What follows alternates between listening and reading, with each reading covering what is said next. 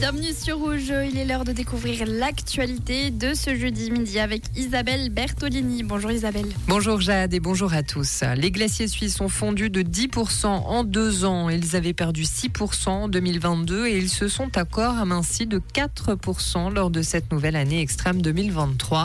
C'est l'Académie suisse des sciences naturelles qui l'annonce ce matin dans un rapport qualifié de dramatique.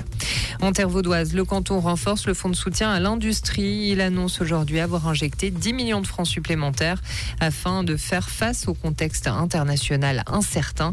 Le gouvernement euh, propose aussi au Grand Conseil de modifier la législation pour pouvoir activer le fonds en cas de détérioration de la situation économique. C'est la journée mondiale des soins palliatifs. Pour en parler et ouvrir le dialogue, Palliative Vaud organise une journée de conférences, de témoignages et de débats.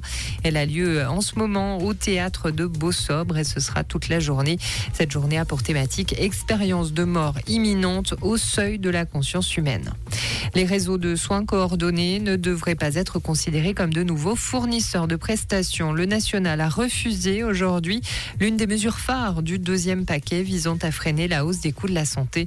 Il ne veut pas que ces centres soient élevés au même rang qu'un médecin, un hôpital ou un laboratoire. Et puis la Corse pourrait bien devenir autonome. Le président français Emmanuel Macron a appelé aujourd'hui à établir un texte constitutionnel d'ici six mois pour lancer une étape historique. Il dit souhaiter que l'île ne soit ni contre l'État ni sans État. Il s'exprimait ce matin devant l'Assemblée de Corse au lendemain d'un dîner avec les responsables politiques locaux. Merci Isabelle. Le retour de l'actualité sur Rouge, c'est à 17h. Comprendre ce qui se passe en Suisse romande et dans le monde, c'est aussi sur Rouge. On peut le voir en ce moment, il y a quelques belles éclaircies, mais tout de même un léger voile nuageux qui devrait se dissiper en début d'après-midi. Et pour les températures, ce sera une journée agréable qui nous attend 24 degrés au meilleur de la journée à Genève. On attend 23 degrés à Villeneuve, Yverdon ainsi qu'à Lausanne et un beau 22 degrés au point à la vallée de Joux. Une légère bise, mais pas plus de 12 km/h, alors ce sera parfait pour le brushing.